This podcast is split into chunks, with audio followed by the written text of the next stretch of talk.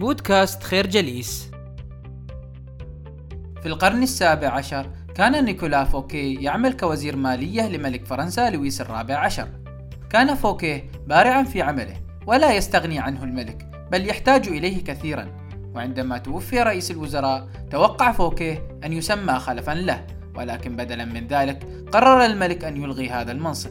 وأدى ذلك وغيره من الإشارات إلى جعل فوكيه يظن بأنه قد فقد الحظوة عند الملك فقرر أن يتملق له عن طريق إقامة أروع حفلة شهدها العالم على الإطلاق في قصره الريفي الجديد. حضر الحفلة ألمع النبلاء والمفكرين في أوروبا وبدأت الحفلة بعشاء سخي وطعام لم يتذوقه أي واحد في فرنسا والذي كان يقدم على أعذب أنغام الموسيقى.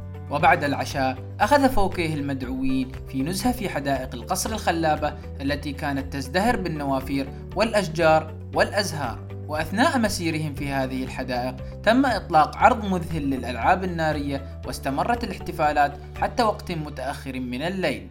واتفق الجميع على أن هذه الحفلة كانت الأروع على الإطلاق. كان لويس الرابع عشر رجلا معتدا بنفسه متعجرفا يريد أن يكون محط الأنظار في كل حين. فلم يطق أن يتفوق عليه أي أحد في الإسراف والبذخ. لذلك أمر لويس في اليوم التالي رئيس الحرس بالقبض على فوكي وبعد ثلاثة شهور قدم إلى المحكمة بتهمة الاختلاس من خزينة الدولة. والواقع أن معظم الاختلاسات كانت لحساب الملك ونيابة عنه. وقد قضت المحكمة بأنه مذنب وأرسلته إلى أكثر السجون عزلة في فرنسا حيث قضى آخر عشر سنوات من حياته هناك. الفكرة لا تشرق أبدا أكثر من سيدك. في منتصف القرن التاسع للميلاد اعتلى عرش الإمبراطورية البيزنطية شاب يدعى ميكائيل الثالث. كان هذا الإمبراطور محاطا بالعديد من المتآمرين الذين يريدون قتله وإزاحته عن الملك. لذلك كان يحتاج لشخص يثق به كمستشار فلم يجد إلا باسيلوس أعز أصدقائه. كان الإثنان قد التقيا في اسطبلات المملكة. حيث قام باسيلوس بإنقاذ ميكائيل من الموت بعد أن أفلت منها حصان متوحش. وكمكافأة له قام بترقيته من مروض للخيول إلى رئيس للإسطبلات ثم بدأ يغدق عليه الهدايا والعطايا حتى أصبح من النبلاء. ومع مرور الأيام أصبح مستشارا للملك ينصحه في كل قضايا الدولة ثم صار قائدا لجيش الدولة وهكذا تعاظمت سلطة باسيلوس وأمواله. وفي أحد الليالي أفاق ميكائيل من نومه ليجد نفسه محاطا بالجنود ووقف باسيلوس يتفرج بينما راح الجنود يطعنون ميكائيل حتى الموت. وبعدها نصب باسيلوس نفسه كإمبراطور جديد للإمبراطورية البيزنطية. وفي قصة أخرى كان التاريخ الصيني بعد سقوط سلالة هان في عام 222 يسير في تقلبات عنيفة ودموية. حيث كان رجال الجيش يتآمرون لقتل أي إمبراطور ضعيف ثم يعينون بدلا منه جنرالا قويا. وليضمن هذا الجنرال بقاءه في السلطة كان يقتل جميع الجنرالات الأقوياء عن بكرة أبيهم. ولكن بعد سنين يبرز جنرالات جدد يغتالونه أو يغتالون أبناءه بدورهم. وفي عام 959 صار الجنرال سونغ إمبراطورا للصين. ولكسر هذا النمط الروتيني الرهيب قام الإمبراطور بدعوة قادة الجيش إلى وليمة وأقنعهم بأن يتقاعدوا من مناصبهم مقابل حصولهم على ثروات وأن يعيشوا حياة النبلاء. فوافق الجميع على اقتراحه وبالتالي تحول قطيع الذئاب الصديقة التي كان من الممكن أن تخون في أي لحظة إلى مجموعة من الحملان الوديعة المطيعة. وبهذا الإجراء البسيط تمكنت سلالة سونغ من حكم الصين لأكثر من ثلاثة قرون. الفكرة لا تضع ثقة أكثر من اللازم في الأصدقاء. وتعلم كيف تستخدم الأعداء.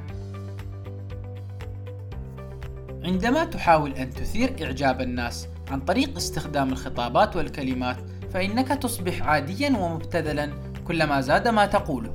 وبالتالي تقل قدرتك على السيطرة بزمام الأمور.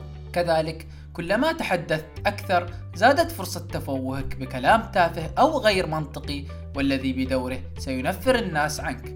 ولذلك عليك أن تتكلم كلاما قليلا وعاما وغامضا بقدر الحاجة فقط. وكنتيجة لذلك ستثير إعجاب الناس ورهبتهم وستظهر حتما أكبر وأقوى مما أنت عليه.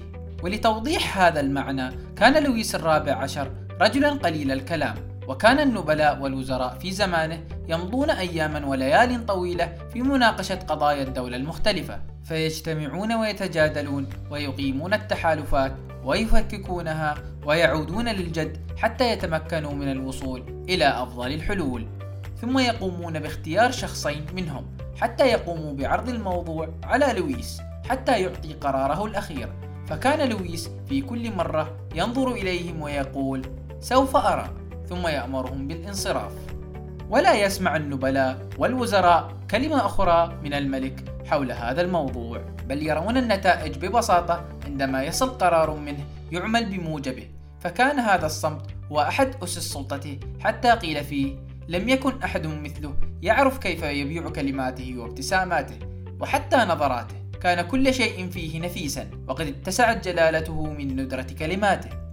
الفكرة قل دائما أقل مما هو ضروري. في سنة 1502 في فلورنسا بإيطاليا كان هناك كتلة من الرخام في قسم الإنشاءات في كنيسة سانتا ديل فيوري.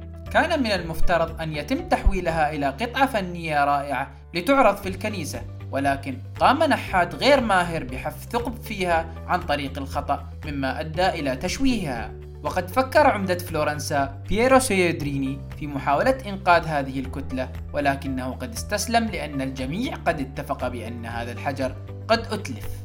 وقد ظلت الأمور هكذا حتى قرر مجموعة من نبلاء فلورنسا دعوة الفنان العظيم مايكل أنجلو لعله يستطيع إنقاذ هذه الكتلة. وبعد تفحصه لها استنتج أنه يستطيع أن يحولها إلى تمثال جميل. وجادله سدريني في أن ذلك سيكون مضيعة للوقت لأنه لم يتمكن أي أحد من إنقاذها سابقا. ولكنه في النهاية وافق على أن يترك مايكل أنجلو يعمل في هذه القطعة من الرخام. وبعد أسابيع قليلة دخل سوديريني إلى قسم الإنشاءات حيث كان مايكل أنجلو يضع اللمسات الأخيرة على التمثال. وبما أنه كان يعتقد نفسه خبيرا فنيا فقد أخبر مايكل أنجلو بأن التمثال رائع. ولكن الأنف يبدو أكبر من اللازم. أدرك مايكل أنجلو بأن سوديريني كان يقف تحت التمثال الضخم ولم تكن زاوية الرؤية صحيحة. وبدون أي كلمة أو نقاش أشار إلى سوديريني بأن يتبعه صعودا إلى السقالة. وعندما وصل بدأ مايكل أنجلو بالطرق بشكل خفيف على الأنف ونثر غبار الرخام حيث كان يتظاهر بأنه منهك بالعمل على الأنف وهو في الواقع لم يغير شيئا فيه. وبعد دقائق طلب من سوديريني أن يبدي رأيه في التمثال بعد التعديل. فرد سوديريني أحبه أفضل هكذا لقد جعلته ينبض بالحياة. الفكرة اكسب من خلال أعمالك وليس من خلال النقاش. نشكركم على حسن استماعكم. تابعونا على مواقع التواصل الاجتماعي لخير جليس. كما يسرنا الاستماع لآرائكم واقتراحاتكم. ونسعد باشتراككم في البودكاست.